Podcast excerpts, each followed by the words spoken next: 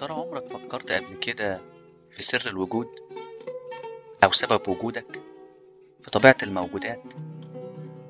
أو يمكن تكون فكرت في معنى الأخلاق ليه في جمال ليه في قبح خير شر وعدل؟ يا ترى في معنى للقيم من غير البشر؟ وأكيد سألت نفسك قبل كده إيه معنى الحياة؟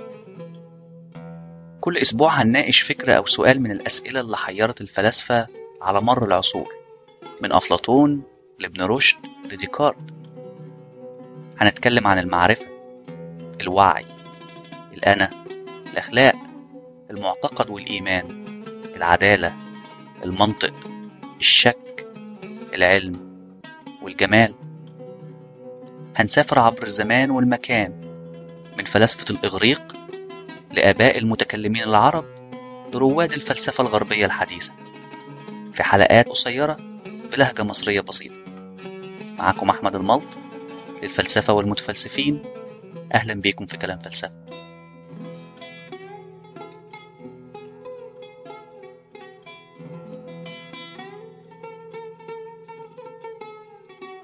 الحلقة الواحد والستين القضايا الحملية. Categorical Propositions.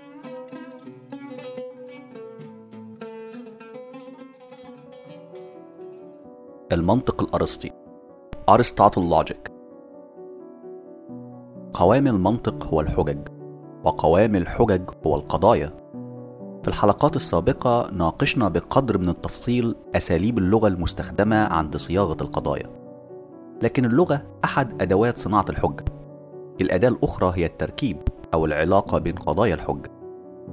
الحجج الاستنتاجية deductive arguments هي الجدليات التي تدعي أن قضايا المقدمة تبرهن بما لا يدع مجال للشك على النتيجة. أي إن البرهان مطلق حول حقيقة نتيجة الحجة. إن صح ادعاء المقدمة أي إن كانت قضايا المقدمة حقيقية. إذا لابد من حقيقة النتيجة وفي تلك الحالة يطلق على الحجة الاستنتاجية صالحة valid. الحجة الاستنتاجية قد تكون في حالة واحدة ممكنة فقط من حالتين إما صالحة أو غير صالحة. وبالتالي الحجة الاستنتاجية الصالحة لابد أن تبرهن مقدمتها على نتيجتها. ارجع لحلقة أسس علم المنطق. الاستنتاج deduction يسعى لتفسير العلاقات بين المقدمات والنتيجة داخل الحجج الاستنتاجية.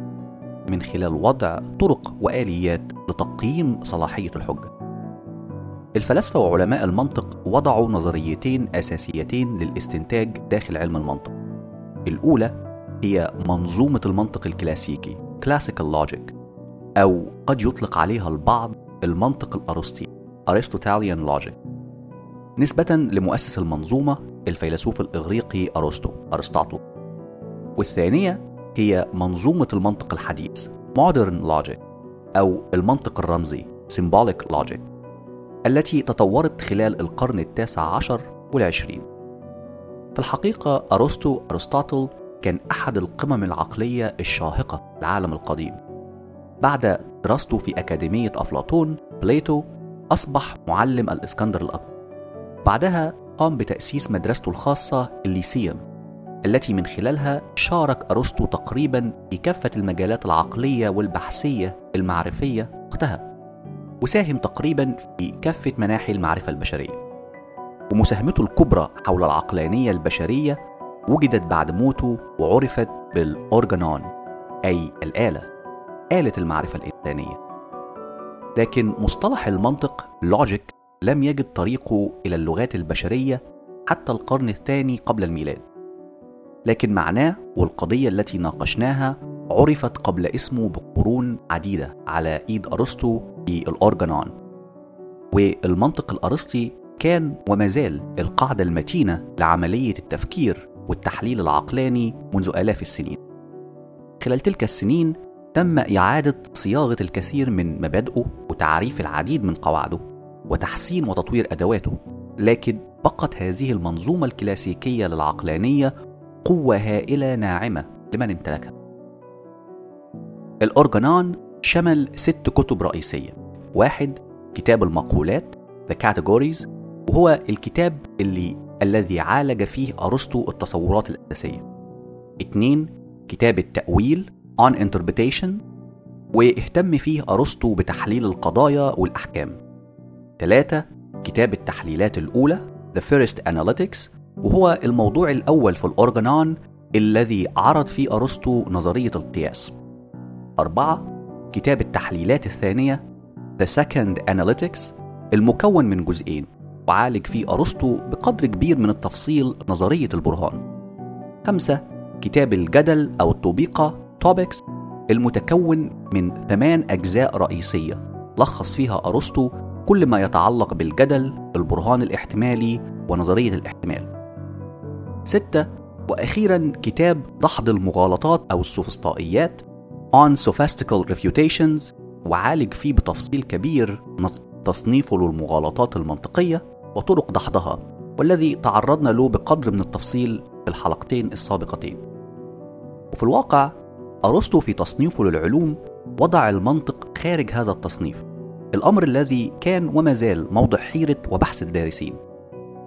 قد يكون هذا لأن أرسطو أراد تمييز المنطق عن بقية العلوم من حيث اتصالها المباشر بالواقع في حين أن المنطق يتمثل في تحقيق غاية منهجية كلية لا تتصل بشكل مباشر بالواقع الخارجي كما هو الحال في غاية العلوم الطبيعية. وقد يكون لأن قضايا العلم عند أرسطو كما كانت وما زالت عند العلماء غير قابلة للبرهان القطعي دائما في حين أن المنطق ليس كذلك. أيا كان السبب وراء عدم تصنيف أرسطو للمنطق داخل تصنيفه للعلوم الطبيعية الأمر المتخصص والخارج عن إطار بحثنا الحالي أرسطو فطن لأن المنطق ضروري لكافة العلوم الطبيعية أو هو نسق القواعد التي من خلالها يمكن الاستنباط وبالتالي تمكن العلم كآلة استنباطية في الواقع الخارجي. من هنا المنطق عند أرسطو ليس علما كسائر العلوم وإنما هو علم كل العلوم وبالتالي لا يمكن تصنيفه أو إدراجه داخل تصنيف العلوم لأنها قائمة عليه وضعية محدودة بالزمان والمكان. أما المنطق كلي غير محدود لا بالزمان ولا بالمكان. الفئات والقضايا الحملية. Classes and Categorical Propositions. المنطق الكلاسيكي يتعامل في الأساس مع الحجج حول فئات من الأشياء وعلاقتها ببعضها البعض. الفئة class هي مجموعة من الكائنات أو الأشياء التي تشترك في خواص معينة. ارجع لحلقة المعنى والمنطق. أي كائن يمتلك كفاءة منطقية عقلية يستطيع أن يصنف العلاقات بين الفئات بديهيا في ثلاث صور. واحد كل أعضاء فئة ما جزء من فئة أخرى. مثلا كل الرجال بشر أي إن كل أعضاء فئة الرجال بالكامل جزء من فئة أخرى وهي فئة البشر. اتنين بعض لكن ليس كل أعضاء فئة معينة قد تكون جزء من فئة أخرى. مثلا بعض المهندسين من الرجال أي إن بعض أعضاء فئة المهندسين قد يكونوا جزء من فئة أخرى وهي فئة الرجال. لأن هناك مهندسين من النساء مثلا. ثلاثة فئتين لا توجد بينهما أي أعضاء مشتركة على الإطلاق. مثلا فئة كل النساء تستبعد excluded من فئة الرجال أي إن لا يمكن أن يوجد عضو من فئة النساء ينتمي أيضا لفئة الرجال. العقل المنطقي قادر على تطبيق تلك العلاقات على أي مجموعة من الفئات أو التصنيفات. في الحجج الاستنتاجية نقدم قضايا حول العلاقات بين فئة وأخرى. علماء المنطق يطلقوا على هذا النوع من القضايا القضايا الحملية categorical propositions. والبعض قد يطلق عليها المطلقة لأن برهان حقيقتها مطلق لا مجال للشك فيه. وأحيانا البعض الآخر يطلق عليها التصنيفية لأن الحقيقة فيها قائمة على العلاقات بين التصنيفات أو الفئات. وأخيرا بعض المناطق يطلقوا عليها القضية ذات صورة الموضوع المحمول. Subject Predicate Proposition كما سنرى بعد قليل. لكن جرت العادة في الكتابات العربية على الإشارة لهذا النوع بالقضايا الحملية نسبة إلى معامل الحمل أو الإسناد. في علم المنطق الكلاسيكي أو الأرسطي القضايا الحملية أحد العناصر الأساسية لبناء الحجج الاستنتاجية. تأمل هذه الحجة. واحد لا يوجد شخص من أصل عربي بوذي. اثنين كل المصريين من أصل عربي. ثلاثة إذا لا يوجد مصريين بوذيين. هذه الحجة تحتوي على ثلاث قضايا حملية. من الممكن أن نشكك أو ننفي حقيقة أي منهم. لكن العلاقات بين الفئات كما تم التعبير عنها في تلك القضايا تؤدي إلى حجة صالحة valid. أي إن صحت حقيقة المقدمات لابد من حقيقة النتيجة بما لا يدع مجال للشك. كل قضية من قضايا الحجة منفردة هي قضية حملية أي إن كل قضية إما تؤكد أو تنفي علاقة ما بين فئة س وفئة أخرى ص سواء بشكل كلي أو جزئي. في هذا المثال العلاقات كانت بين فئات العرب البوذيين والمصريين وبالتالي كي نستطيع الوصول إلى منظومة للمنطق الاستنتاجي لابد من تحديد أنواع القضايا الحملية أو التصنيفية. أنواع القضايا الحملية. The kinds of categorical propositions. هناك أربع أنواع لصور نموذجية من القضايا الحملية. Standard Form Categorical Proposition. النوع الأول القضايا الكلية الموجبة أو التأكيدية العامة. Universal Affirmative Propositions. وفيها نؤكد حقيقة أن كل أعضاء فئة أو تصنيف ما محتواه أو جزء من فئة أو تصنيف آخر. مثلا كل السياسيين كاذبين أو كل رجال الدين فضلاء أو كل الأطباء رحماء. إلى آخره. أي إن كل عضو في فئة أو تصنيف السياسيين هو أيضا عضو في فئة أو تصنيف الكاذبين أي إن كل سياسي كاذب. وبالتالي الإيجاب أو التأكيد في تلك القضية شامل لكل أعضاء الفئة أي إنه تأكيد كلي عام. من الممكن صياغة هذا النوع رمزيا كالآتي كل س هو صاد حيث س وصاد يمثلا اصطلاحي الموضوع subject والمحمول أو الإسناد predicate. التأكيد المطروح في هذا النوع يصنع علاقة تضمين أو شمول inclusion ما بين فئتين ويقال إن هذه العلاقة كاملة عامة أو كلية أي إن كل ما في س متضمن في صاد علماء المنطق يطلقون على هذا النوع من القضايا قضايا A ونرمز لها في اللغة العربية بقضايا كاف ميم. القضايا الحملية عادة ما يتم تمثيلها من خلال المخططات كي يسهل دراستها وفهمها. أهم تلك الصور هي استخدام دوائر متقاطعة لتمثيل الفئات وعلاقتها ببعضها البعض.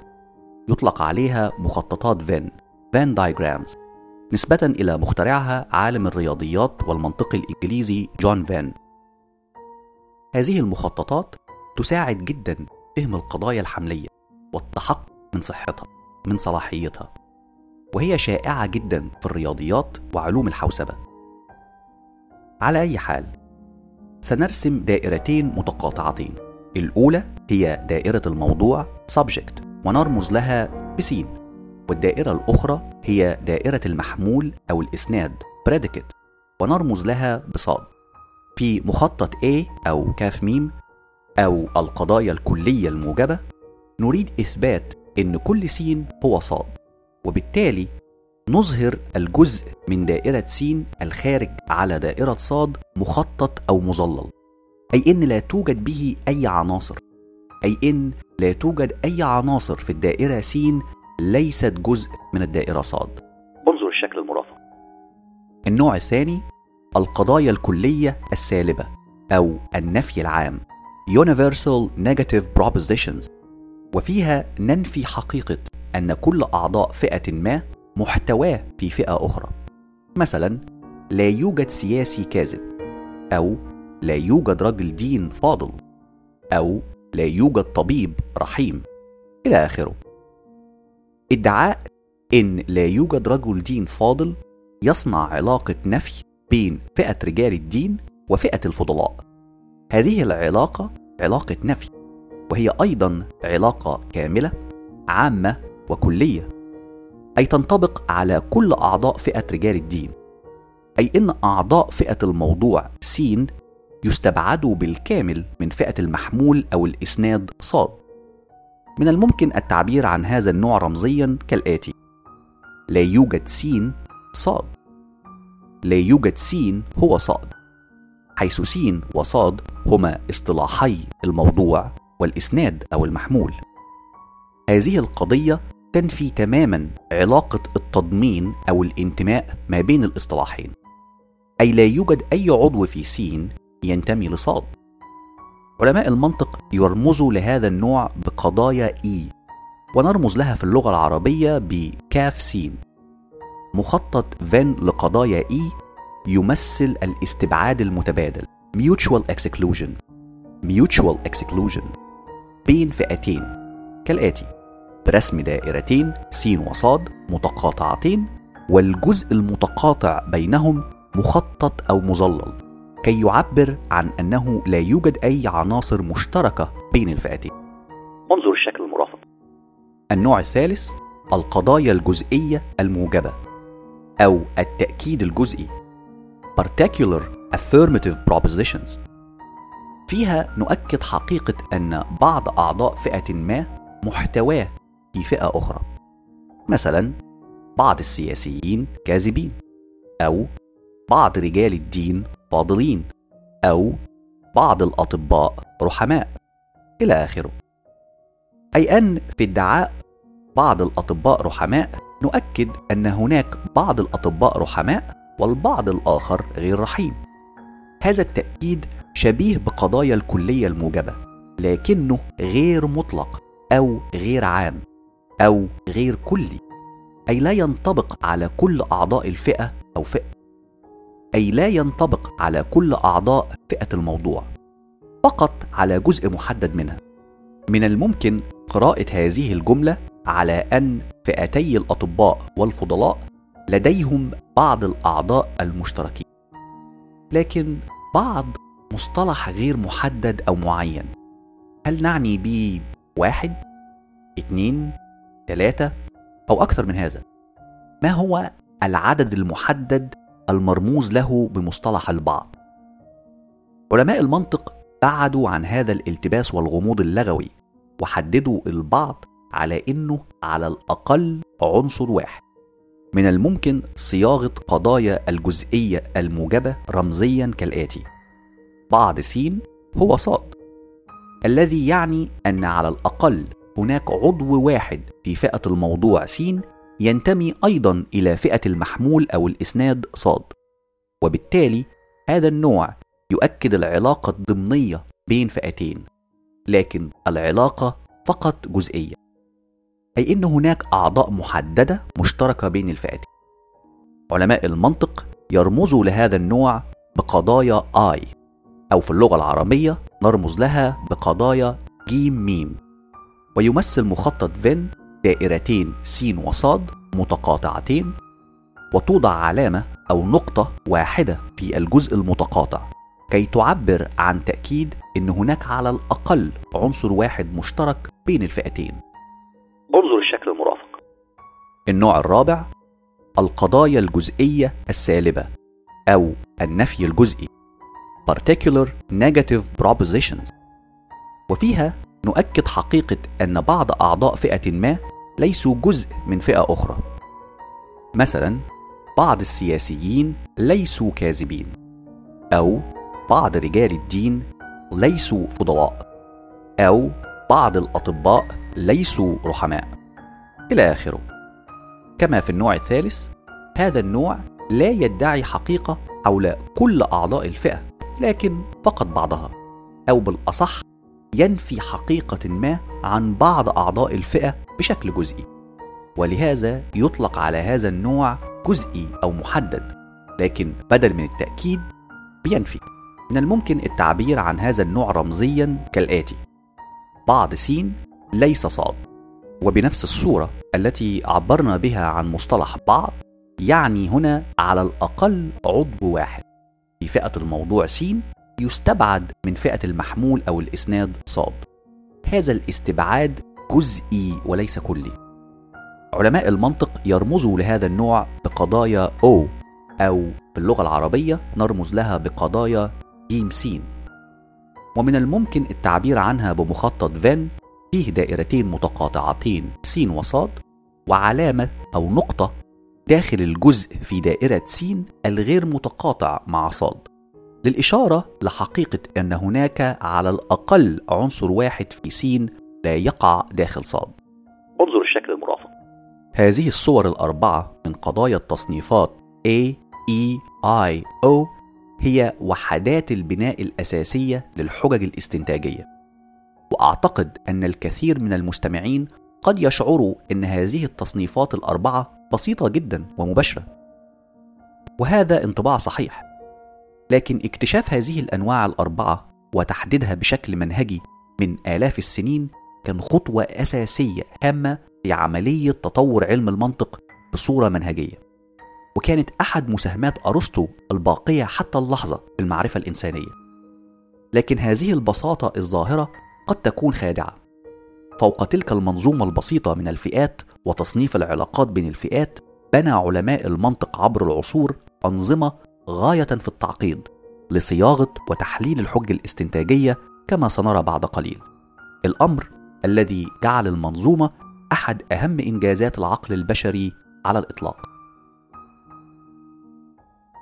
مخططات فين فين دايجرامز عالم المنطق الفيلسوف والرياضي الإنجليزي جورج بولي عرف بعمله الأهم وهو تطوير منظومة جبر بول بوليان الجبرا التي ابتكرها وقدمها في كتابه الأول تحليل الرياضيات المنطقية The Mathematical Analysis of Logic عام 1847 وشرحها أكثر ووضع أسسها في كتابه استقراء قوانين التفكير An Investigation of the Laws of Thought عام 1854 الجبر البوليني هو أحد أهم فروع الجبر من حيث أهميته في عالم الحوسبة ومنظومة المعلومات الحديثة.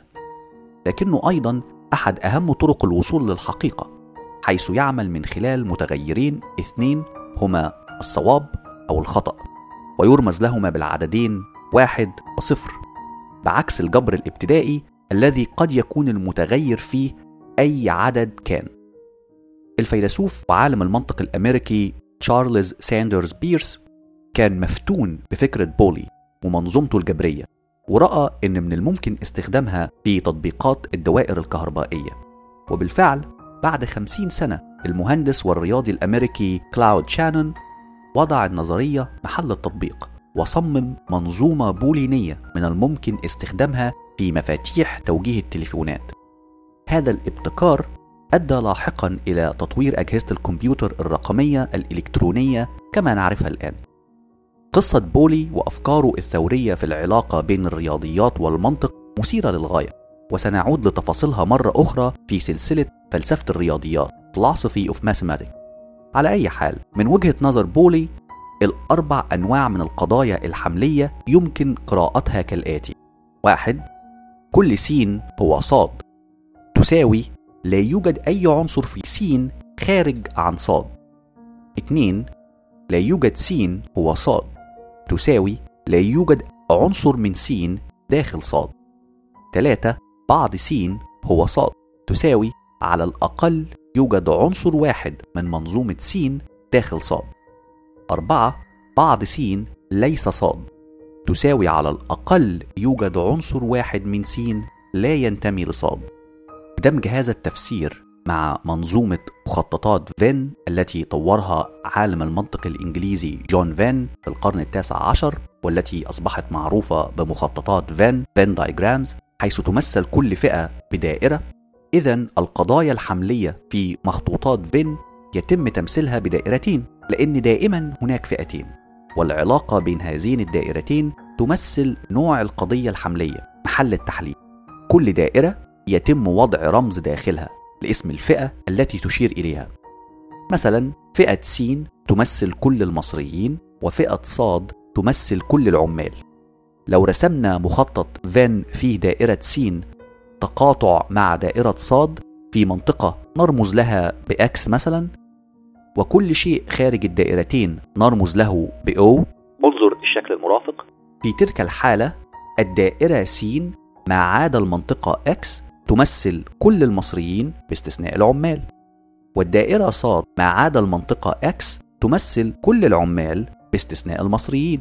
وتقاطع الدائرة س وصاد أي المنطقة X تمثل كل العمال المصريين. وأخيرا المنطقة المحيطة بالدائرتين O تمثل أي شيء يقع في تلك المنطقة لا ينتمي لفئة العمال ولا لفئة المصريين. هذه المنظومة البسيطة من مخططات فين من الممكن تطويرها قليلا كي تستخدم بكفاءة في تمثيل منطق القضايا الحملية بإضافة رمزين آخرين. يوضع علامة X داخل منطقة ما هذا يمثل دائما فكرة الوجود أي إن يوجد على الأقل عنصر واحد في تلك المنطقة. هذا الرمز إذن يستخدم لتمثيل القضايا الحملية الجزئية O و I. وعند تظليل منطقة ما يشير هذا دائما إلى الفراغ.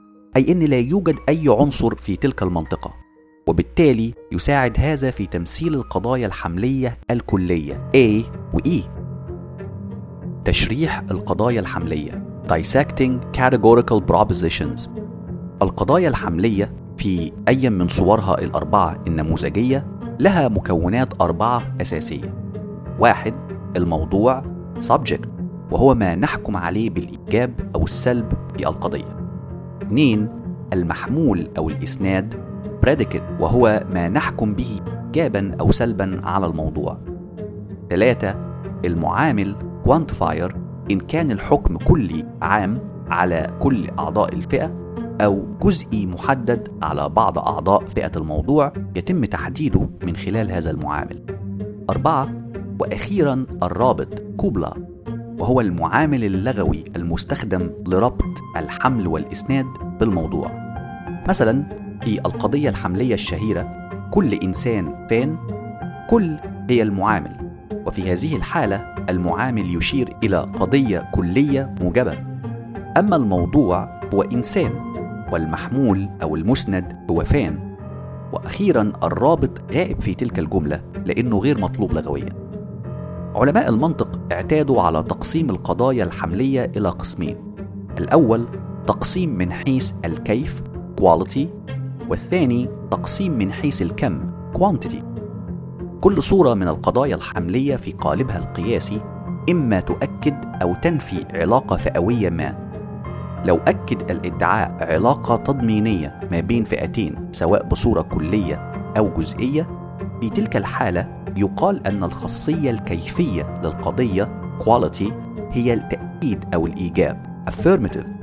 إذا القضايا من نوع A كاف ميم كل س هو صاد. والقضايا من نوع I جيم ميم بعض س هو صاد. الخاصية الكيفية لكليهما هي التأكيد أو الإيجاب.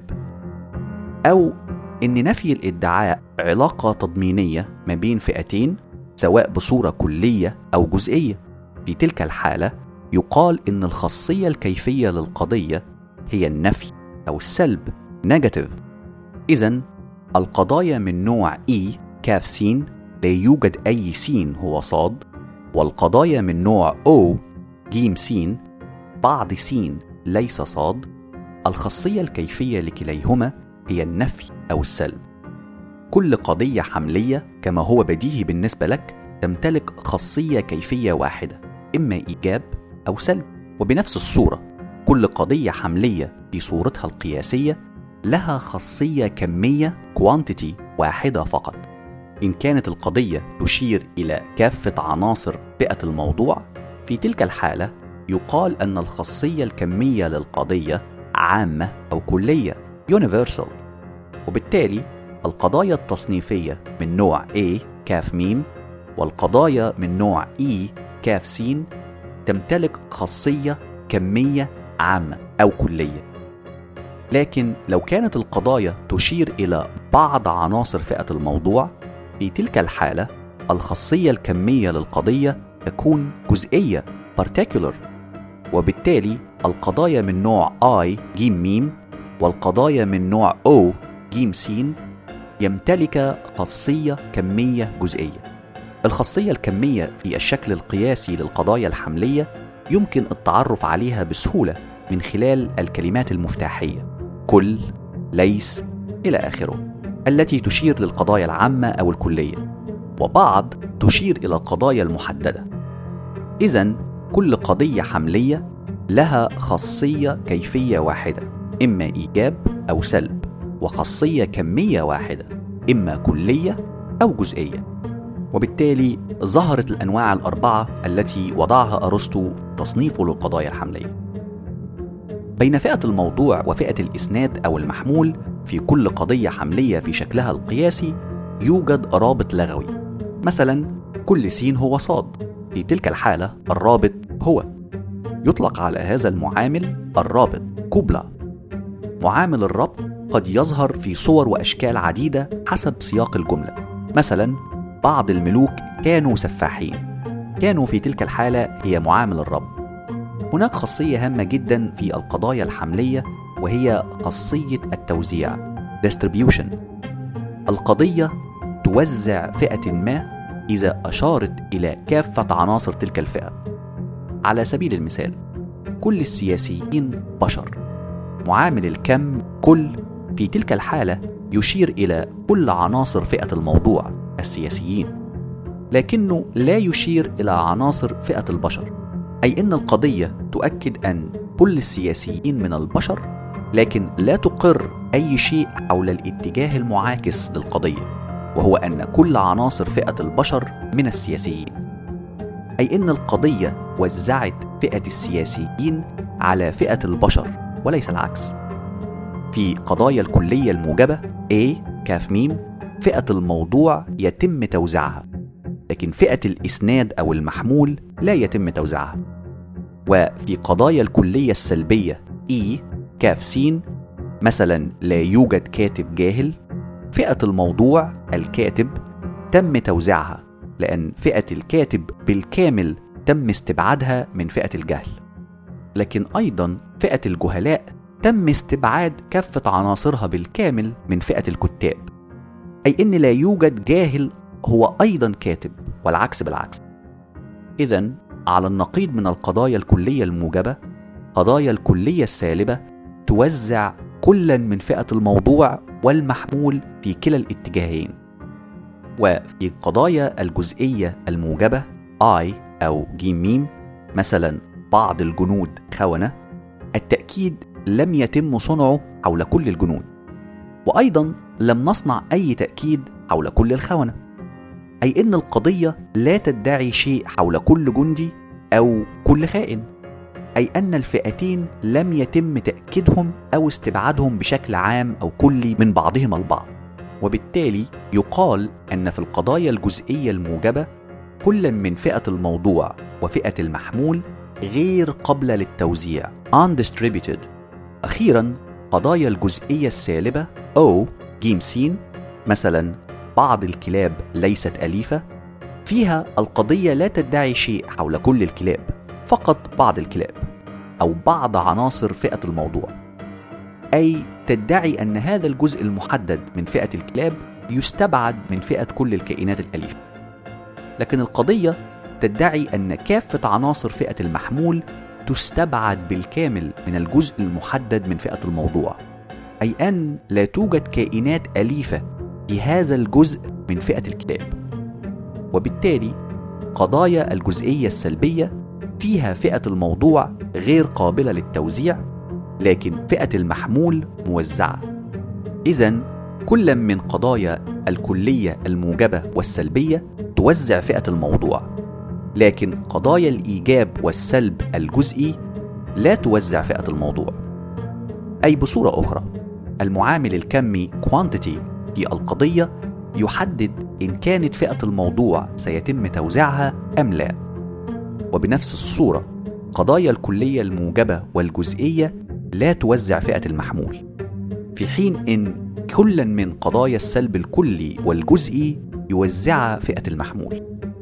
إذا معامل الكيف quality يحدد إن كانت فئة الموضوع قبل للتوزيع أم لا. بتبسيط غير مخل. قضايا الكلية الموجبة A كاف ميم توزع فقط فئة المحمول. قضايا الكلية السالبة E كاف سين توزع كلا من فئة الموضوع والمحمول. وقضايا الجزئية الموجبة I جيم ميم لا توزع أي من الفئتين. وأخيرا قضايا الجزئية السالبة O جيم سين توزع فقط فئة المحمول. انظر الشكل المرافق. فهم هذه الخواص وتأثيرها على صور القضايا الحملية القياسية سيصبح جوهري عند تقييم وتحليل حجج القياس المنطقي. مربع أرسطو The Traditional Square of Opposition الاستدلال هو الموضوع الرئيسي في الدراسات المنطقية. في المنطق الكلاسيكي الذي بدأ على إيد أرسطو ولذا يطلق عليه المنطق الأرسطي اهتم فيه أرسطو بصورتين أساسيتين من الاستدلال المباشر والاستدلال غير مباشر. القضايا الحملية في صورتها النموذجية رأينا أن لها شقين أو فئتين للقضية فئة الموضوع وفئة المحمول الفئتين قد يختلفا من قضية لأخرى في الكيف أو الكم أو كليهما. مثلا هناك قضايا كلية موجبة وأخرى كلية سالبة وهناك قضايا جزئية موجبة وأخرى جزئية سالبة. الاصطلاح التقني الذي يطلق على هذا الاختلاف بين القضايا يطلق عليه التقابل opposition. عملية التشريح التي قمنا بها منذ قليل لمكونات ومعاملات القضايا التصنيفية ستصبح هامة جدا الآن عند محاولة فهم صور هذا التقابل بين القضايا وتحويل عملية البحث عن الحقيقة إلى معادلة رياضية يقينية. في عملية الاستدلال المباشر نبحث عن كيفية استنتاج صدق أو كذب قضية من خلال معرفتنا بحقيقة قضية أخرى متفقة أو مختلفة معها كما كيفا أو كليهما. هذه العلاقة بين القضيتين يتم صياغتها وفق مجموعة من القوانين. هناك عدة صور من التقابل في القضايا الحملية ترتبط بشكل وثيق مع حقيقة القضية محل الدراسة. النوع الأول التقابل بالتضاد contraries. قضيتين يقال أنهما متضادتين إن كان من غير الممكن أن تكون كليهما صحيح أي إن حقيقة إحداهما تستتبع خطأ الأخرى. مثلا فريق الأهلي سيكسب المباراة القادمة مع الزمالك.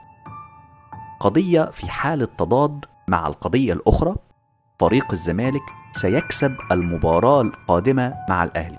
طبعا إن كانت القضيتين يشير إلى نفس المباراة، لو كانت إحداهما صحيحة لابد أن تكون الثانية خاطئة، لكن قضيتين لا يوجد بينهما تناقض contradiction لأن المباراة قد تنتهي بالتعادل وفي تلك الحالة كلا القضيتين يصبحا خاطئتين.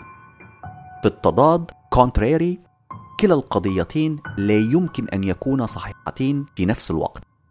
لكن على العكس من التناقض contradiction القضيتين قد يكونا خاطئتين في نفس الوقت. في قواعد تحليل المنطق الارسطي أو الكلاسيكي عادة ما تم النظر إلى القضايا العامة أو الكلية على إنها في حالة تضاد. الكلية الموجبة A كاف ميم والكلية السلبية E كاف سين المشتركتين في فئة الموضوع وفئة المحمول لهما نفس معامل الكم الكلي لكن يختلفا في معامل الكيف. أحدهما إيجاب والآخر سلب. مثلا كل المغنيين عاطفيين. في مقابل لا يوجد مغني عاطفي. لا يمكن أن يكونا صحيحتين في نفس الوقت. لكن كليهما من الممكن أن يكونا خاطئتين. وفي تلك الحالة يعتبرا متضادتين. لكن هذا التحليل الأرسطي تشوب بعض الإشكاليات سنناقشها بعد قليل. أحد الإشكاليات التي واجهها هذا التحليل عندما تكون حقيقة إحدى القضيتين حقيقة ضرورية أو حقيقة منطقية أو رياضية. مثلا كل المربعات مستطيلات في مقابل لا توجد مربعات من الدوائر. في تلك الحالة ادعاء أن قضية الكلية الموجبة A. كاف ميم وقضية الكلية السلبية E. كاف سين متضادتين لا يمكن أن يكونا صحيحتين. لأن حقيقة ضرورية لا يوجد أي احتمال أن تكون خاطئة. وبالتالي لا يمكن أن يكون هناك أي قضية مضادة لها. لو الفكرة غريبة عليك فكر في المربعات التي ليست دوائر. جملة حقيقتها ضرورية لا يمكن أن تكون خاطئة. وبالتالي لا يمكن أن يكون هناك أي قضية أخرى مضادة لها. القضايا التي حقيقتها أو خطأها ليس ضروريا يطلق عليها المشروطات contingent. ولهذا في التحليل الأرسطي يتم اعتبار أن القضايا المتضادة قضايا مشروطة أي إن حقيقتها ليست ضرورية. النوع الثاني التقابل بالتناقض contradictories. قضيتين يعد متقابلتين بالتناقض إن كانت إحداهما تنفي الأخرى أي إن كان من المستحيل أن يكون كلاهما صحيحتين أو خاطئتين في نفس الوقت. قضيتين حول نفس فئة الموضوع والمحمول ولكن يختلف في كل من الكيف والكم هو صورة من صور التقابل بالتناقض أي أن القضايا الكلية الموجبة A كاف ميم مثلا كل القضاة درسوا القانون والقضايا الجزئية السلبية O ج س بعض القضاة لم يدرسوا القانون يعد قضيتان متقابلتين بالتناقض أي إن لا يمكن أن يكونا صحيحتين في نفس الوقت.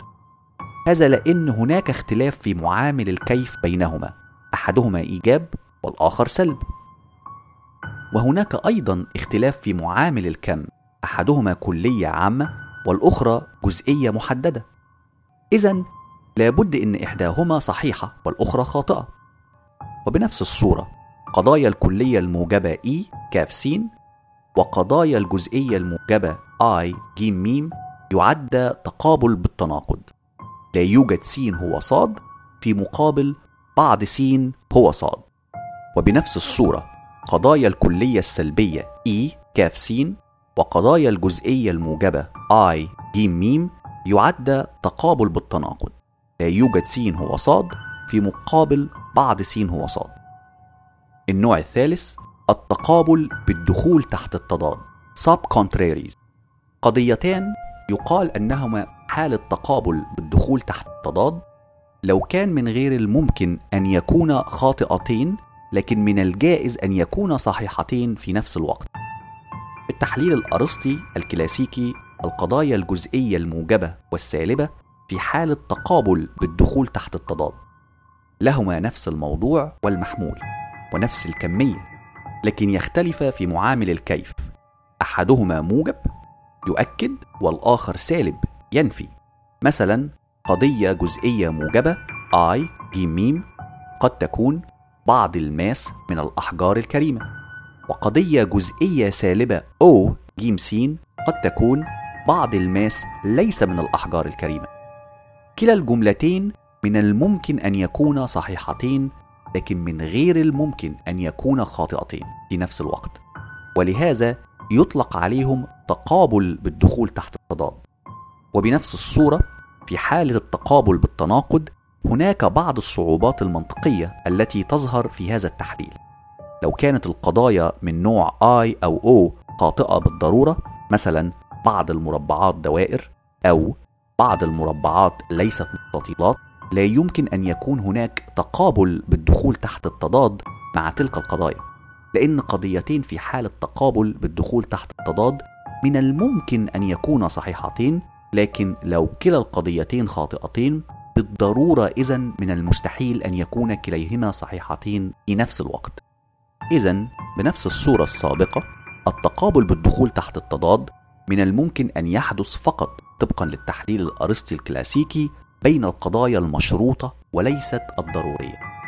النوع الرابع التقابل بالتداخل sub alternation عندما يكون هناك قضيتين حول نفس فئة الموضوع وفئة المحمول يتفقا في معامل الكيف أي كلاهما موجب أو سالب لكن يختلف في الكمية أحدهما كلية والأخرى جزئية. في تلك الحالة يطلق عليهم القضايا المتداخلة corresponding propositions. هذا أيضا يصنف كنوع من أنواع التقابل opposition. بالرغم من أنه لا يوجد تعارض بالمعنى الحرفي لكنه تصنيفي في تلك الحالة. لهذا قضايا الكلية الموجبة A كاف ميم كل الحشرات تطير تقابلها بالتداخل قضية جزئية موجبة I ج م بعض الحشرات تطير. وبنفس الصورة قضايا الكلية السالبة E كاف س لا يوجد حيتان من الأسماك تقابلها بالتداخل جملة جزئية سالبة O ج س بعض الحيتان ليست من الأسماك. هذا التقابل بالتداخل بين القضايا الكلية ومقابلتها من القضايا الجزئية يعرف بالتقابل بالتداخل. Sub alternation في هذا النوع من التقابل القضية الكلية يطلق عليها البدل. Super altern والقضية المحددة أو الجزئية يطلق عليها تابع البدل sub altern. حقيقة البدل تدل على حقيقة تابع البدل. مثلا من قضية كلية موجبة كل الطيور لديها ريش بدل يدل على حقيقة تابع البدل القضية الجزئية الموجبة بعض الطيور لديها ريش. وقضية كلية سالبة لا توجد حيتان من الأسماك بدل يدل على حقيقة تابع البدل قضية جزئية سالبة بعض الحيتان ليست من الأسماك. لكن العكس غير صحيح. أي إن حقيقة تابع البدل أو القضايا الجزئية لا تدل على حقيقة البدل نفسه أي القضايا الكلية. مثلا بعض الحيوانات كلاب لا يتبع منها أن كل الحيوانات كلاب. وفي حالة النفي بعض الحيوانات ليست كلاب. لا تدل على حقيقة لا يوجد حيوانات من الكلاب.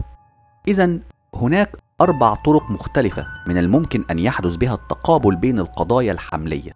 التناقض contradictories التضاد contraries الدخول تحت التضاد sub contraries والتداخل sub alternation علماء المنطق وضعوا هذه العلاقات في مخطط يطلق عليه مربع التقابل The Square of Opposition وعرف تاريخيا بمربع أرسطو. العلاقات بين القضايا في هذا المخطط لمئات السنين. اعتقد المنطقيين أنها كافية تشكيل الأساس المنطقي تاكد من صلاحية الحجج المنطقية لأن هناك استدلالات فورية من الممكن أن نصل إليها بمجرد تطبيق قواعد مربع التقابل.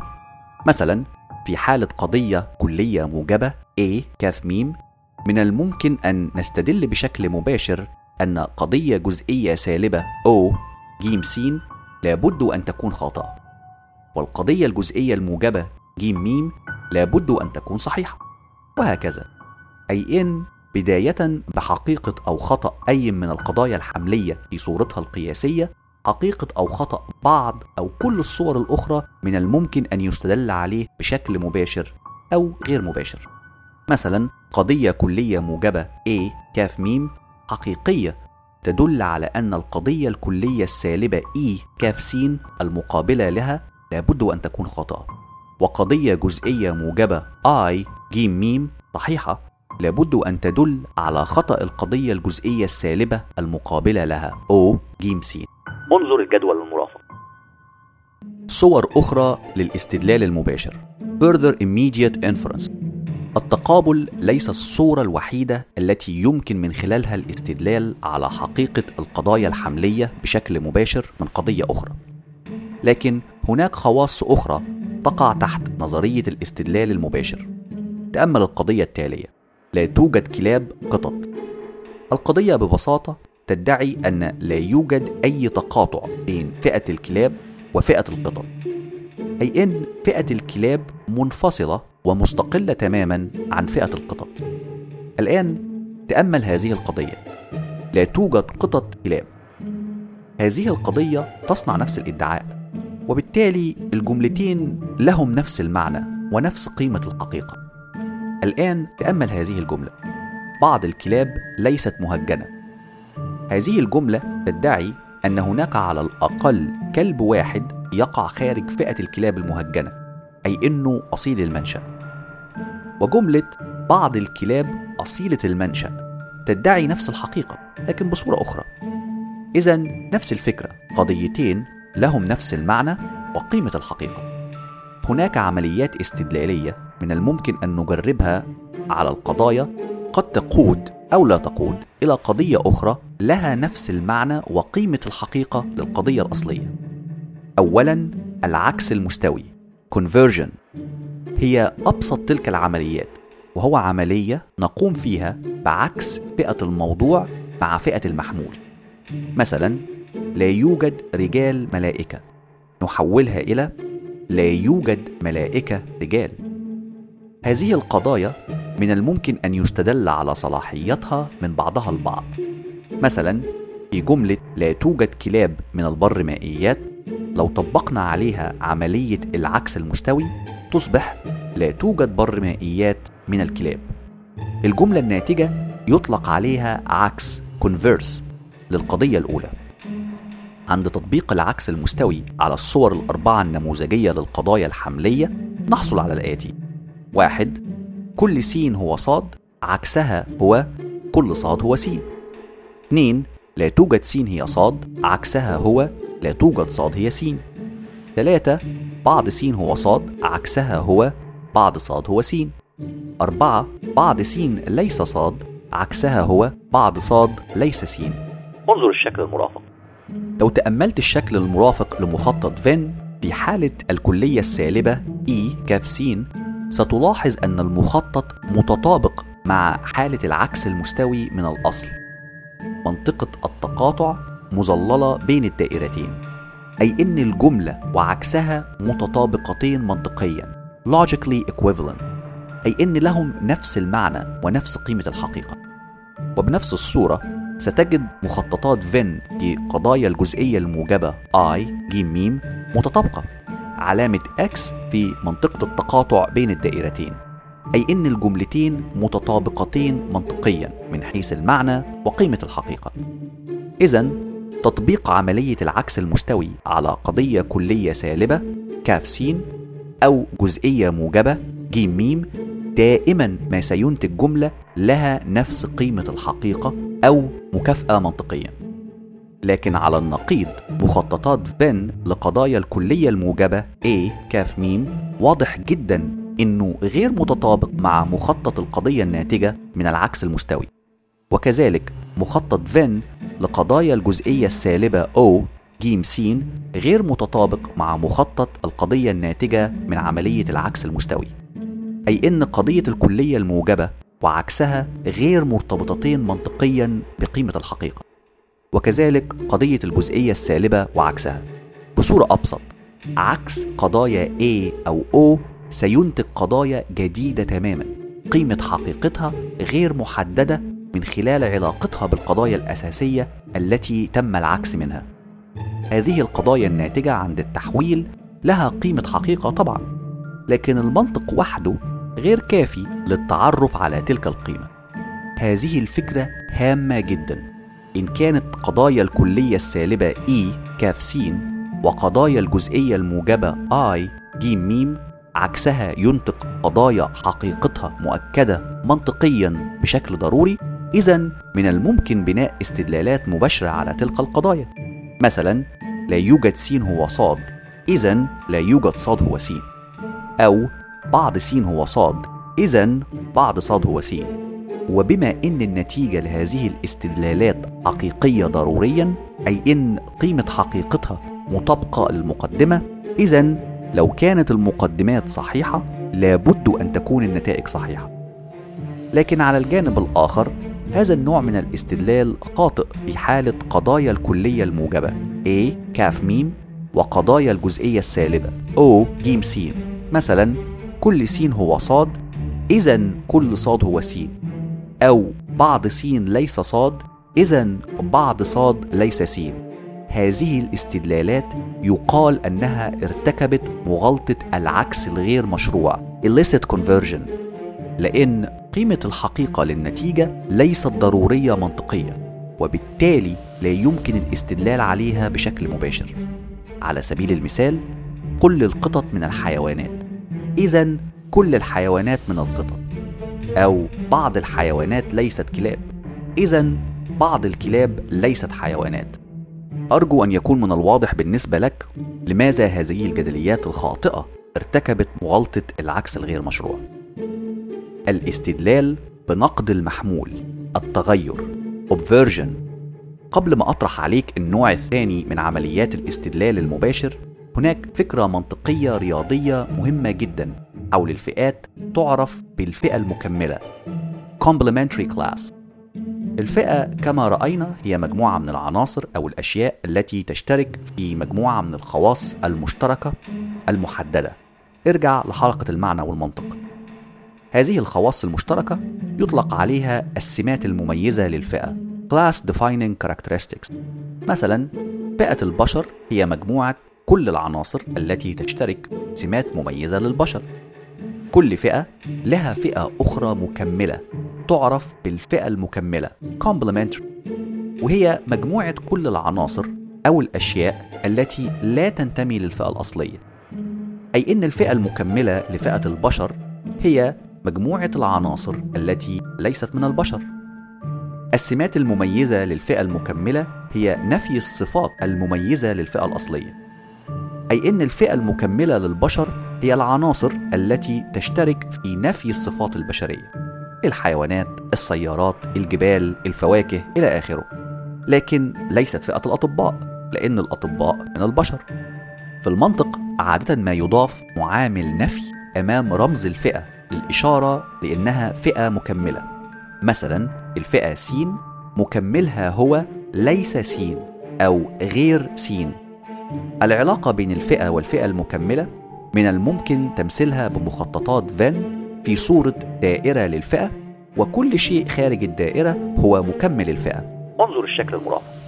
هذه المقدمة مهمة لفهم النوع الثاني من عمليات الاستدلال المباشر وهو نقد المحمول أو التغير Obversion. وهو نوع من الاستدلال المباشر من السهل فهمه بمجرد فهم فكرة المكملات. عملية التغير أكثر تعقيدا من عملية العكس المستوي وتتم في خطوتين. واحد نقوم بتغيير معامل الكيف quality لفئة الموضوع دون تغيير معامل الكم. Quantity مثلا لا يوجد س هو صاد تصبح كل س هو صاد. أو بعض س هو صاد تصبح بعض س ليس صاد. اتنين نستبدل فئة الإسناد أو المحمول بالفئة المكملة لها. على سبيل المثال كل الأحصنة من الحيوانات بتطبيق عملية التغير على القضية السابقة ننتج هذه القضية. لا توجد أحصنة من غير الحيوانات. أي لا توجد أحصنة ليست من فئة الحيوانات. أو بعض الأشجار من الصنوبر بتطبيق عملية التغير تصبح بعض الأشجار ليست من غير الصنوبر. القضية الناتجة تكافئ القضية الأصلية ولكنها أصبحت في صورة نفي مزدوج. صورته لا غير. والقاعدة المنطقية الرياضية البسيطة هي نفي النفي إثبات أي أن عملية الاستدلالية المنطقية قادتنا مرة أخرى إلى قضيتنا الأصلية. صور القضايا الحملية الأربعة تتغير كالآتي. واحد قضية كلية موجبة كاف ميم كل س هو صاد تتغير إلى قضية كلية سالبة كاف س لا يوجد س هو غير صاد. مثلا كل المواطنين من الناخبين. تتغير إلى لا يوجد مواطنين من غير الناخبين. هاتين القضيتين متكافئتين منطقيا ويمكن اشتقاقهم من بعضهم البعض. الخطوات بسيطة. غيرنا معامل الكيف من إيجاب لسلب واستبدلنا فئة المحمول اللي هي فئة الناخبين بالفئة المكملة اللي هي فئة غير الناخبين. ثم عكسنا موضع الفئتين. اتنين قضية كلية سالبة كاف س لا يوجد س هو صاد تتغير إلى كلية موجبة كاف ميم. كل س هو غير صاد. مثلا لا يوجد أطفال متزوجين. تتغير إلى كل الأطفال غير متزوجين. 3 قضية جزئية موجبة ج م بعض س هو صاد. تتغير إلى جزئية سالبة ج س بعض س هو ليس غير صاد. مثلا بعض المعادن من ناقلات الحرارة. تتغير إلى بعض المعادن ليست من غير ناقلات الحرارة. أربعة قضية جزئية سالبة ج س بعض س هو ليس صاد تتغير إلى جزئية موجبة ج م بعض س هو غير صاد. مثلا بعض الدول ليست محاربة. تتغير إلى بعض الدول هي من غير غير المحاربين. لو تأملت الشكل المرافق لمخططات فين ستجد أن كل زوج من القضايا وتغيرها المخطط متطابق تماما أي أن كل القضايا الأربعة متطابقة منطقيا مع القضايا الناتجة عند تطبيق عملية التغير عليها أي أن لها نفس المعنى ونفس قيمة الحقيقة. لو قمت بتغيير قضية كلية موجبة A كاف ميم وكانت لها قيمة حقيقة صواب إذا الجملة الناتجة أيضا لابد أن يكون لها نفس قيمة الحقيقة أي أنها أيضا صواب. وهكذا. وأكيد ستكون قادر على تصور عملية تغير المتغير أي أن لو هناك قضية هي تغير قضية أصلية وقمت بتطبيق التغير مرة أخرى عليها القضية الناتجة ستصبح الجملة الأصلية مرة أخرى أو نفي النفي إثبات. مثلا تغير جملة كل الأحصنة من الحيوانات هي لا توجد أحصنة من غير الحيوانات. لو حاولت تطبيق التغير مرة أخرى على الجملة الناتجة أولا سنغير معامل الكيف لفئة الموضوع إذا لا ستستبدل بكل. وسنغير فئة المحمول أو الإسناد بمكملتها وفي تلك الحالة مكمل فئة غير الحيوانات هي الحيوانات. إذا سنحصل على كل الأحصنة من الحيوانات. أي أنك ستحصل على الجملة الأصلية مرة أخرى. الاستدلال بالتعارض. Contraposition. الصورة الأخرى من عمليات الاستدلال المباشر هي التعارض. وتتم على خطوتين. واحد استبدال فئة الموضوع بفئة المحمول. اثنين تغيير فئة الموضوع بالفئة المكملة وفئة المحمول بالفئة المكملة لها. مثلا كل الحمام من الطيور. لو طبقنا عليها عملية التعارض نحصل على كل غير الطيور من غير الحمام. الجملة الناتجة يطلق عليها الجملة المعارضة contrapositive. التعارض contraposition يمكن الوصول إليه من خلال نوعي الاستدلال السابقين العكس المستوي conversion والتغير obversion. مثلا قضية كلية موجبة A كاف ميم تعارضها سيكون أيضا قضية كلية موجبة A كاف ميم وقضية كلية سالبة O كاف سين. تعارضها أيضا سيكون قضية كلية سالبة O كاف سين وهكذا. مثلا كل المواطنين ناخبين. تعارضها هو كل غير الناخبين هم غير مواطنين. هذين القضيتين متكافئتين منطقيا. التعارضات صالحة وسليمة منطقيا. ويمكن الاستدلال عليها من القضايا الأصلية. لو بدأنا بكل سين هو صاد نعكسها إلى لا يوجد سين هو صاد ونغيرها إلى لا يوجد غير صاد هو سين. الذي من الممكن أن نغيرها إلى كل ما هو ليس صاد ليس سين. أي إن تعارض أي قضية تأكيد عام هو تغيير انعكاس تغير القضية الأصلية. Obverse of the converse of the obverse. عارف إن عمليات الاستدلال أصبحت معقدة ودي الفكرة اللي حاولت الإشارة لها في بداية الحلقة. من المنظومة البسيطة للقضايا الحملية التي بدأنا بها صنعنا منظومة كاملة لتحليل القضايا وحقيقة جملها والاستدلال من قضية إلى أخرى باستخدام قواعد منطقية صارمة تكاد تكافئ المعادلات الرياضية. وهذه هي قوة منظومة المنطق الأرسطي التي جعلته لبنة أساسية في علم المنطق لآلاف السنين. على أي حال، إن كنت باحث أو دارس لعلم المنطق، من المهم أن تكون على دراية بقواعد وقوانين الاستدلال في المنطق الكلاسيكي. لكن بالنسبة للهواة، من الكافي أن تدرك أن هناك صور منطقية رياضية للاستدلال على القضايا الحملية بناء على قضايا حملية أخرى. تشكل منظومة قواعد المنطق الأرسطي الكلاسيكي. إذا التعارض أحد صور الاستدلال الصحيح لقضايا الكلية الموجبة كاف ميم وهي أيضا صورة صحيحة في الاستدلال المباشر لو طبقناها على قضايا الجزئية السالبة أو جيم سين. بالرغم من أن القضية الناتجة سيكون تركيبها اللغوي غريب إلا أنها صحيحة منطقيا. مثلا بعض الطلبة ليسوا مثاليين. قضية التعارض المكافأة هي بعض الغير مثاليين ليسوا من غير الطلبة. القضية المكافئة للقضية الأولى. لكن التعارض استدلال غير صحيح حالة الجزئية الموجبة I ميم. مثلا بعض المواطنين هم من غير السياسيين. لو حاولنا الاستدلال على التعارض ستكون الصورة كالآتي. بعض السياسيين ليسوا من غير المواطنين. الجملة الغريبة بكل تأكيد. ونفس الاستدلال لا يمكن تطبيقه على قضايا الكلية السالبة إي كاف سين إذا الصور الأربعة التي يمكن أن يكون عليها الاستدلال بالتعارض contraposition واحد قضايا الكلية الموجبة A كاف ميم كل س هو صاد تعارضها هو كل غير صاد هو غير س. اتنين قضايا الكلية السالبة E كاف س لا يوجد س هو صاد الاستدلال بالتعارض غير صحيح في تلك الحالة.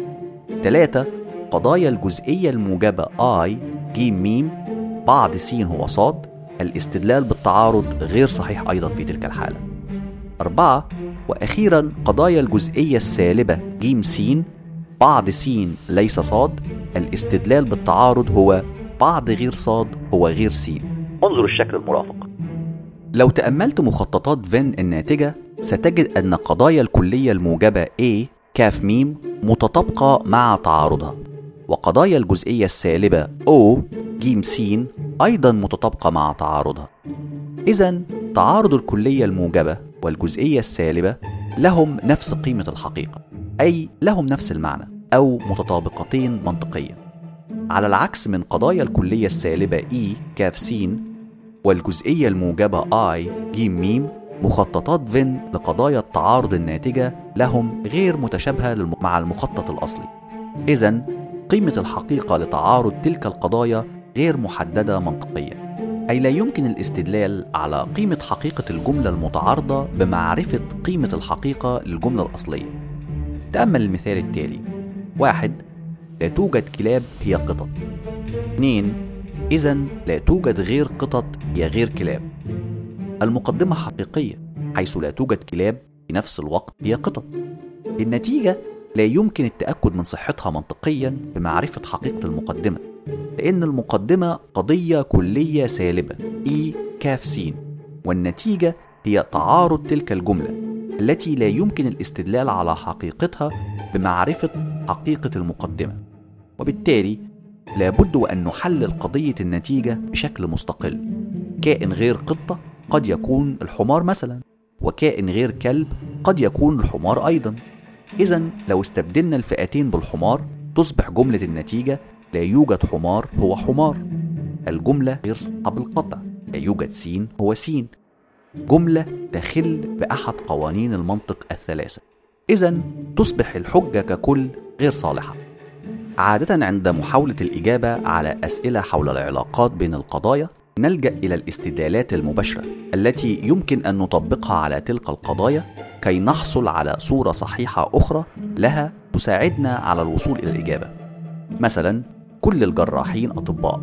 هذه القضية حقيقية، كيف من الممكن أن تساعدنا هذه القضية بالتأكد من حقيقة قضية أخرى مثلا لا يوجد غير جراحين ليسوا غير أطباء. بالرغم من غرابة الجملة لغويا إلا إنها قضية من الممكن أن تطرح منطقيا. الصيغة اللغوية الأسهل قد تكون لا يوجد من هم ليسوا جراحين ليسوا من غير الأطباء. من الممكن أن نستخدم صورة الاستدلال المباشر للتأكد من حقيقة تلك القضية. أولاً، من الممكن أن نصل إلى القضية المعارضة المقابلة، كل غير الأطباء هم غير جراحين. ثانياً، باستخدام التغير من الممكن أن نشتق بعض الغير جراحين هم غير أطباء. لكن هذه القضية مناقضة للقضية محل السؤال وهي لا يوجد غير جراحين ليسوا غير أطباء. وبالتالي تصبح الجملة غير صحيحة لأننا اشتققنا قضية صحيحة من القضية الأصلية الصحيحة مناقضة للقضية محل السؤال. إذا تصبح القضية محل السؤال غير صحيحة المضمون الوجودي. Existential Import الهدف الأساسي من رحلة بحثنا في القضايا الحملية هو الوصول إلى الدور الذي تلعبه الفرضيات داخل الحجج. قضايا الكلية الموجبة A كاف ميم وفرضيات الكلية السالبة E كاف سين من الممكن تفسيرها بطريقتين مختلفتين. وطبقا لأحد هذين التفسيرين الحجة صالحة وسليمة valid لكن طبقا للتفسير الآخر الحجة قد تكون خاطئة. لذلك قبل تقييم الحجج لابد أن نناقش التفسيرين الممكنين للفرضيات الحملية الكلية. Universal Propositions. في بحثنا سنركز على مفهوم المضمون الوجودي Existential Import. تأمل المثالين الآتي. كل أفلام الممثل أحمد زكي ناجحة.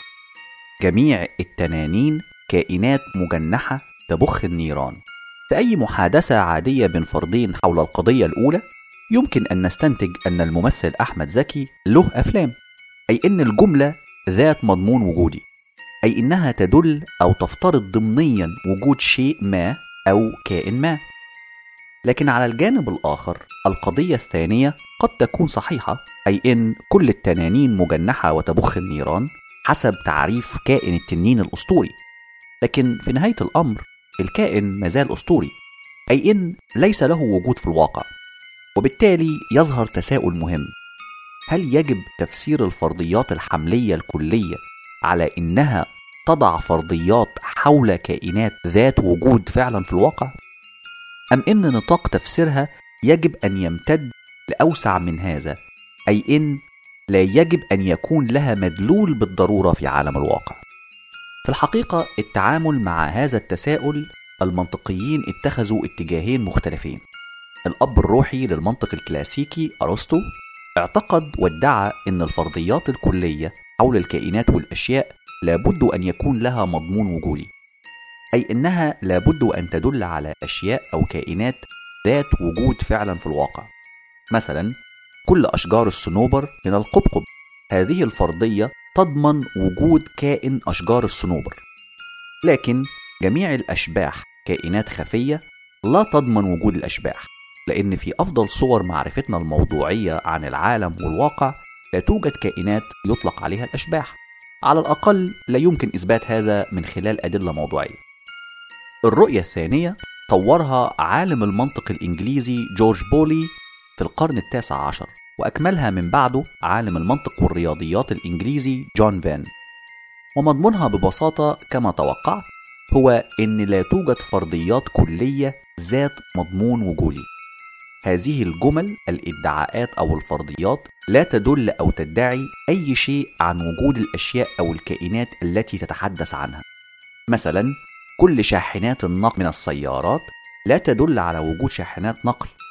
أو كل المذؤوبين وحوش دم دموية أيضا لا تدل على وجود كائنات المذؤوبين إذا من الممكن أن نلخص الرؤية الأرسطوطالية في إنها رؤية مفتوحة على الوجود. عندما تتحدث الفرضيات عن أشياء تلك الفرضيات تحمل مضمون وجودي لهذه الأشياء في حالة وجود تلك الأشياء فعلا في الواقع. أي أن الوجود يعد شيء يستدل عليه من خلال الفرضية. على الجانب الآخر الرؤية البولينية بوليان رؤية مغلقة على الوجود. أي إنها لا تستنتج أو تدل فعلا على وجود الأشياء من الفرضيات الكلية. حتى وإن كانت فعلا هذه الكائنات موجودة في الواقع. على النقيض عندما لا توجد الأشياء أو الكائنات فعلا في الواقع لا الرؤية الأرسطوطالية ولا الرؤية البولينية تعترف بوجود الكائنات في الواقع وإلا تصبح الفرضيات غير منطقية. وفي تلك الحالة يقال أن الرؤية الأرسطوطالية اتفقت مع الرؤية البولينية. الرؤية الأرسطوطالية تختلف مع الرؤية البولينية فقط في الفرضيات الكلية الموجبة والسالبة. لكنها تتفق مع الرؤية البولينية في الفرضيات الجزئية الموجبة والسالبة. كليهما يؤكد أن الفرضيات تقدم دليل أو تأكيد على وجود ما. مثلا بعض القطط من الحيوانات تؤكد على وجود على الأقل قطة واحدة من الحيوانات. وهذا التفسير مقبول تحت كل من الرؤية الأرسطوطالية والبولينية. وأيضا في مثال بعض الأسماك ليست من الثدييات تؤكد على أن هناك على الأقل سمكة واحدة موجودة ليست من الثدييات أي أن تحت كل من التفسير الأرسطوطالي والبوليني كلمة بعض تتضمن مفهوم وجودي. هذا الفرق يؤدي إلى فهم الحقيقة المثبتة من خلال الفرضية بصورة مختلفة أي إنك لو اعتنقت الرؤية الأرسطوطالية لتفسير الفرضيات الحملية الكلية لابد وأن تقبل حقيقة تلك الجمل بمضمونها الوجودي كجزء من دليل الحجة. على العكس لو اعتنقت الرؤية البولينية ستقبل حقيقة الفرضية وتتجاهل المضمون الوجودي لها. أي إنك غير ملزم بالاعتقاد في وجود كائن التنين في الواقع بالرغم من قبول فرضية إن كل التنانين كائنات مجنحة. ولأن الرؤية البولينية مغلقة تجاه الواقع فهي أبسط من الرؤية الأرسطوطالية التي تفترض تبعات وجودية للكائنات المدعاة في الفرضيات. مربع التقابل الحديث. Modern Square of Opposition. العلاقة بين أزواج القضايا المتقابلة بشكل تبادلي التي ناقشناها منذ قليل ومثلناها في المخطط المهم جدا في المنطق الكلاسيكي المعروف بمربع التقابل الحديث Modern Square of Opposition. انظر الشكل المرافق. هذا المخطط قائم على الصورة الكلاسيكية منه المعروفة بمربع أرسطو لكنه يعتنق المنطق البوليني وتفسيره للقضايا الحملية من حيث المفهوم الوجودي. أهمية هذا المخطط إنه يساعدنا على الاستدلال على حقيقة قضية حملية من خلال قضية أخرى. لو القضيتين بينهما علاقة تناقض contradictory relation كما في القضايا الكلية الموجبة كاف ميم A وقضايا الجزئية السالبة ج س O أو في حالة قضايا الكلية السالبة كاف س E وقضايا الجزئية الموجبة ج م I إذا لو هناك قضية كلية موجبة صحيحة لابد أن قضية الجزئية السالبة المقابلة لها لابد أن تكون خاطئة. وبنفس الصورة قضية كلية سالبة صحيحة لابد أن قضية الجزئية الموجبة المقابلة لها تكون خاطئة. لكننا لا نستطيع أن نستدل على حقيقة قضية الكلية السالبة المقابلة لقضية الكلية الموجبة مثلا لأن قيمة الحقيقة غير محددة منطقيا من خلال العلاقات بين تلك القضايا في مربع التقابل. Logically undetermined truth value. أي ببساطة هذه القضيتين غير متقابلتين. إذا لا يمكن الاستدلال على حقيقة واحدة منهم بمعرفة حقيقة الأخرى. ونفس الفكرة يمكن تطبيقها على العلاقة بين قضايا الكلية السالبة كاف س إي وقضايا الجزئية السالبة ج س أو وهكذا. انظر مخطط مربع التقابل للتعرف على على باقي العلاقات الغير محددة منطقيا. ودلوقتي سأطرح عليك فكرة غالبا ستكون واحدة من أغرب الأفكار التي سمعتها من قبل. تخيل إن أمامنا أربع قضايا حملية حول كائن ليس له وجود في الواقع. مثلا كائن الحصان المجنح. في حالة قضية كلية موجبة A كاف ميم نحاول إثبات أن كل الأحصنة المجنحة تنتمي لفئة إسناد أخرى. ستكون قضية صحيحة لأن لا يوجد أي حصان مجنح في الواقع وبالتالي فعلا كل الأحصنة المجنحة التي هي صفر في تلك الحالة تنتمي لفئة الإسناد. الأمر الصحيح لأن العدد صفر ينتمي لكل الفئات. ونفس الفكرة تنطبق على قضية الكلية السالبة كاف س إي أيضا ستكون صحيحة لأن لا يوجد أي أحصنة مجنحة. وبالتالي من الصحيح الادعاء أن لا يوجد أي حصان مجنح جزء من أي فئة إسناد. هذه القضايا يطلق عليها في المنطق الكلاسيكي صحيحة بشكل خاطئ. Vacuously true. نعم صحيحة بشكل خاطئ. مصطلح غريب لو بتسمعه للمرة الأولى. هذا لأن قيمة الحقيقة للقضايا نتجت فقط بسبب إن فئة الموضوع الأحصنة المجنحة ليس لها وجود أي أنها فئة فارغة لا يوجد بها أي عناصر. ده بالإضافة لأن قيمة الحقيقة لتلك القضايا لا تتعارض مع العلاقات الغير محددة منطقيا في مربع التقابل بين القضية A و E. ليس بسبب العلاقة بينهم لكن ببساطة لأن فئة الموضوع فارغة. وبنفس الصورة خطأ حقيقة القضايا الجزئية في حالة الإيجاب I والسلب O يقال أنها خاطئة بشكل باطل. Vacuously false. إذا أهمية مخطط مربع التقابل إنه يقدم نتائج ضرورية منطقية أي إن لا يوجد مفر من صحتها وبالتالي من الممكن أن نستخدمها للتأكد من صلاحية الحجج. نبدأ بافتراض أن مقدمة الحجة حقيقية. ونضع قيمة حقيقة المقدمة داخل مخطط التعارض. باستخدام المخطط نستدل على قيمة الحقيقة لباقي الفرضيات المقابلة.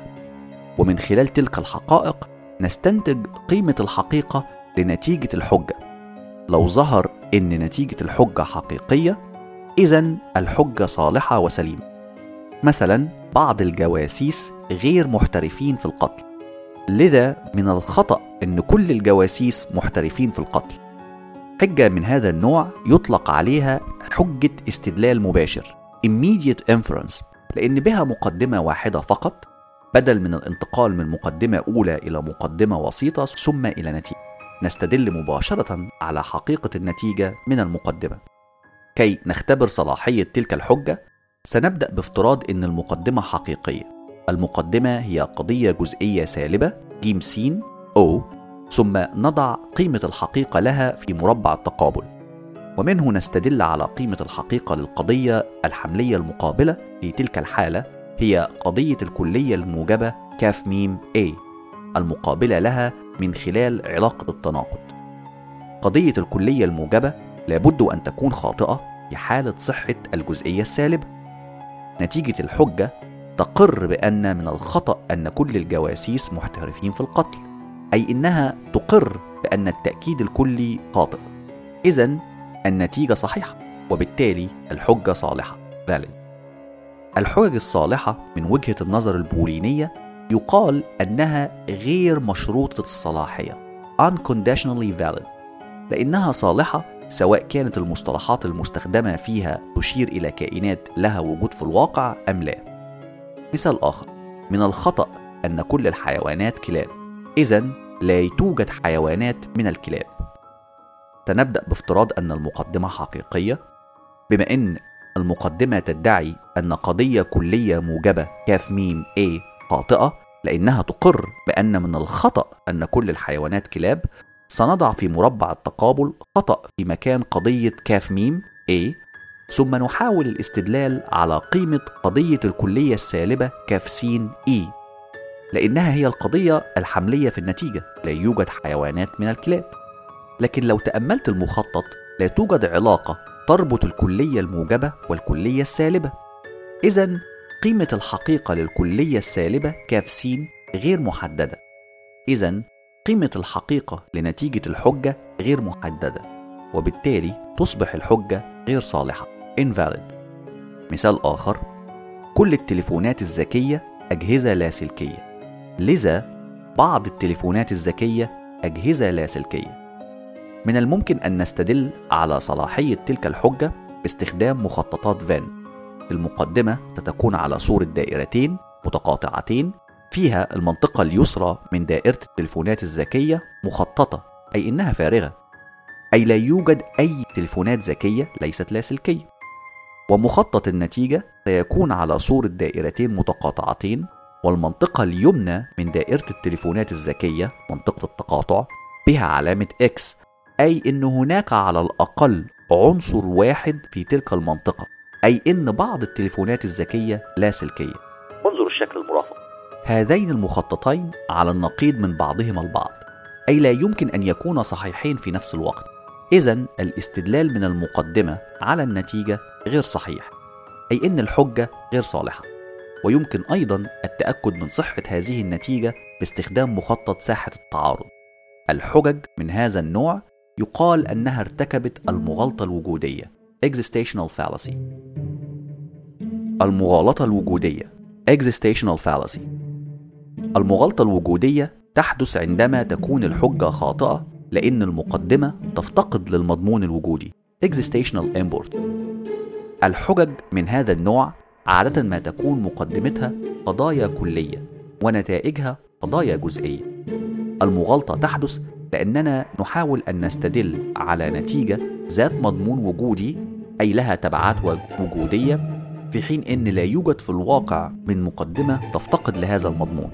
في الحقيقة التعرف على المخالطات الوجودية سهل جدا. لو استخدمت مخططات فين لو ظهر في المخطط جزء من الدائرة مظلل في المقدمة لكن الجزء المعاكس له من نفس الدائرة به علامة X في مخطط النتيجة إذا الحجة ارتكبت المغالطة الوجودية. مثلا هذه بعض الصور التي من الممكن أن تحدث بها المغالطة. كل س هو صاد. إذا بعض س هو صاد. أو من الخطأ أن بعض س هو صاد إذا من الخطأ أن لا يوجد س هو صاد. أو لا يوجد س هو صاد. إذا من الخطأ إن كل س هو صاد. أو من الخطأ إن بعض س هو صاد إذا بعض س هو صاد. إلى آخره. لو لاحظت في كل تلك الأمثلة الحجة تنتقل من قضية كلية لا تحتوي على مضمون وجودي أي لا تثبت أي شيء عن حقيقة وجود الكائنات في الواقع طبقا للتفسير البوليني إلى قضية جزئية في النتيجة ذات مضمون وجودي أي تثبت وجود الكائن في الواقع طبقا للتفسير البوليني. لكن من المهم أن تلاحظ أن ليست كل حجة تحتوي على قضية كلية وقضية جزئية ترتكب المغالطة الوجودية. مثلا كل س هو صاد إذا بعض س ليس صاد. هذه الحجة غير صالحة لأن النتيجة تناقض المقدمة لكنها لم ترتكب المغالطة الوجودية. إذا كي تعرف إن كانت الحجة ارتكبت المغالطة لابد من التأكد أن سبب عدم صلاحية الحجة نشأ عن فقدان المضمون الوجودي في المقدمة والاستدلال عليه في النتيجة الأمر الذي يمكن التعرف عليه بسهولة من خلال مخططات فان. جوهر منطق أرسطو Aristotle's Logic Foundation. جوهر المنطق الكلاسيكي أو منطق أرسطو هو أنواع القضايا الأربعة التي بنى عليها أرسطو منظومته المنطقية. القضايا الكلية الموجبة كاف ميم A القضايا الكلية السالبة كاف سين E القضايا الجزئية الموجبة جيم ميم I القضايا الجزئية السالبة جيم سين O هذه هي القضايا الأربعة التي بنى عليها أرسطو كل القواعد المنطقية التي تعرضنا لها. لو لاحظت في تلك القضايا معامل الكيف والكم دائما يشير إلى فئة الموضوع. لكن الجمل والقضايا قد تحتوي على مزيج من تلك المعاملات المختلفة. لكل من فئة الموضوع وفئة المحمول. لكن أرسطو تجنب هذا النوع من الجمل عند بناء منظومته المنطقية عن قصد. مثلا جملة على صيغة كل النقاد أثنوا على بعض أفلام أحمد زكي أو بعض النقاد أثنوا على كل أفلام أحمد زكي جمل امتزج فيها صورتي معامل الكم الكلي والجزئي. وهناك صور أكثر تعقيدا خصوصا إن امتزج فيها صورتي معامل الكيف أيضا بالإيجاب والسلب لكل من فئة الموضوع والإسناد. تأمل مثلا هذه القضايا. لم يستمتع كل النقاد بكل أفلام أحمد زكي. أو بعض النقاد لم يستمتعوا بكل أفلام أحمد زكي. أو بعض النقاد لم يستمتعوا ببعض أفلام أحمد زكي. وأخيرا كل النقاد لم يستمتعوا بكل أفلام أحمد زكي. بتوزيع معامل الكم والكيف على كل من فئة الموضوع وفئة المحمول نحصل على صور جديدة من القضايا الحملية. بعضها أكثر تعقيدا من الآخر وبعضها يؤكد نفس الفكرة لكن بصورة مختلفة. سنة 1846 الفيلسوف والمنطقي الإسكتلندي ويليام هاملتون من أدنبرا في مقال بعنوان تحليل جديد للشكل المنطقي New Analytic of Logical Form طرح ثمان صور للقضايا الحملية. هذه الصور كانت كالآتي واحد كل سين هو كل صاد. اثنين كل سين وبعض صاد. ثلاثة بعض سين هو كل صاد. أربعة بعض سين هو بعض صاد. خمسة أي سين هو ليس أي من صاد. ستة أي سين ليس بعض صاد. سبعة بعض سين ليس أي من صاد. ثمانية بعض سين هو ليس أي من صاد. بالرغم أن للوهلة الأولى هذه المنظومة تبدو أكثر اكتمالا من منظومة أرسطو لأنها تغطي عدد أكبر من القضايا الحملية وتستخدم توزيعات أكثر لكل من معامل الكم والكيف بين فئة الموضوع والإسناد إلا أن هناك العديد من المشاكل المتعلقة بمنظومة هاملتون المنطقية. وهذه الورقة البحثية قادت إلى الخلاف الشهير بينه وبين الرياضي الإنجليزي أغسطس دي مورغان. أحد نقاط هذا الخلاف كانت حول تعريف هاملتون لمصطلح بعض الذي رأى أن بعض تعني فقط بعض وليس واحد على الأقل كما اعتقد أرسطو. لكن هل بعض يعني بعض على الأكثر؟ أم بعض على الأقل؟ أم البعض وليس البقية؟ إلى آخره. دي مورجان أصر على أن تعريف هاملتون لبعض ملتبس وغامض وجادل في كتابه عن القياس On the Syllogism كالآتي. هنا بعض كمية غامضة تماما باتجاه واحد. إنها ليست لا شيء ولا واحد على الأقل أو أكثر أو الكل. بعض في الاستخدام اليومي غالبا ما تعني كل من ليس لا شيء. وأيضا ليس كل شيء لكن في المنطق تعني فقط ليس لا شيء. الفيلسوف والمنطقي الأمريكي تشارلز ساندر بيرس اتفق مع دي مورجان وجادل إن بعض يجب أن تعني أكثر من لا شيء. وفي الحقيقة محاولة هاملتون لتطوير المنطق الأرسطي لم يحالفها الحظ وفشلت تماما. تفاصيل منظومة هاملتون المنطقية والخلاف الذي دار حولها تبقى قصة قاصرة على المتخصصين والباحثين لكن أهميتها تكمن في إظهار سر قوة منظومة منطق أرسطو الكلاسيكية وهي البساطة التي مكنتها تقريبا أن تبقى دون أي تعديلات جوهرية لأكثر من 2000 عام راسخة. فقط باستخدام أربع أنواع من القضايا أرسطو بنى منظومة كاملة للحجج المنطقية من الممكن أن نعتمد عليها كي نصل إلى حقيقة الحجة والتي أصبحت تعرف فيما بعد بمنطق القياس syllogisms الذي دائما ما يقود إلى نتيجة سليمة لكنه أيضا يستخدم للكشف عن الحجج الغير صالحة. ودلوقتي تأمل الصور الأربعة لقضايا المنطق الكلاسيكي. ما هو يا ترى سر قوة وبقاء المنظومة لآلاف السنين؟ هل هي البساطة؟ أم الاتساق؟ وإن كانت الحجة سليمة هل يعني هذا أن لها مضمون وجودي؟ وإن لم يكن للحجج مضمون وجودي ما هي طبيعة الحقيقة الناتجة عن الحجة؟ فكر تاني في الحلقة الجاية سنعود في الزمن لأكثر من ألفين عام كي نكمل رحلة بحثنا في أعماق المنطق الكلاسيكي عن أشكال القياس القياسية طبيعة الحجج القياسية قواعد القياس والاستدلال التراكمي هنتفلسف المرة الجاية. من دلوقتي الحلقة الجاية عيش الحياة بفلسفة.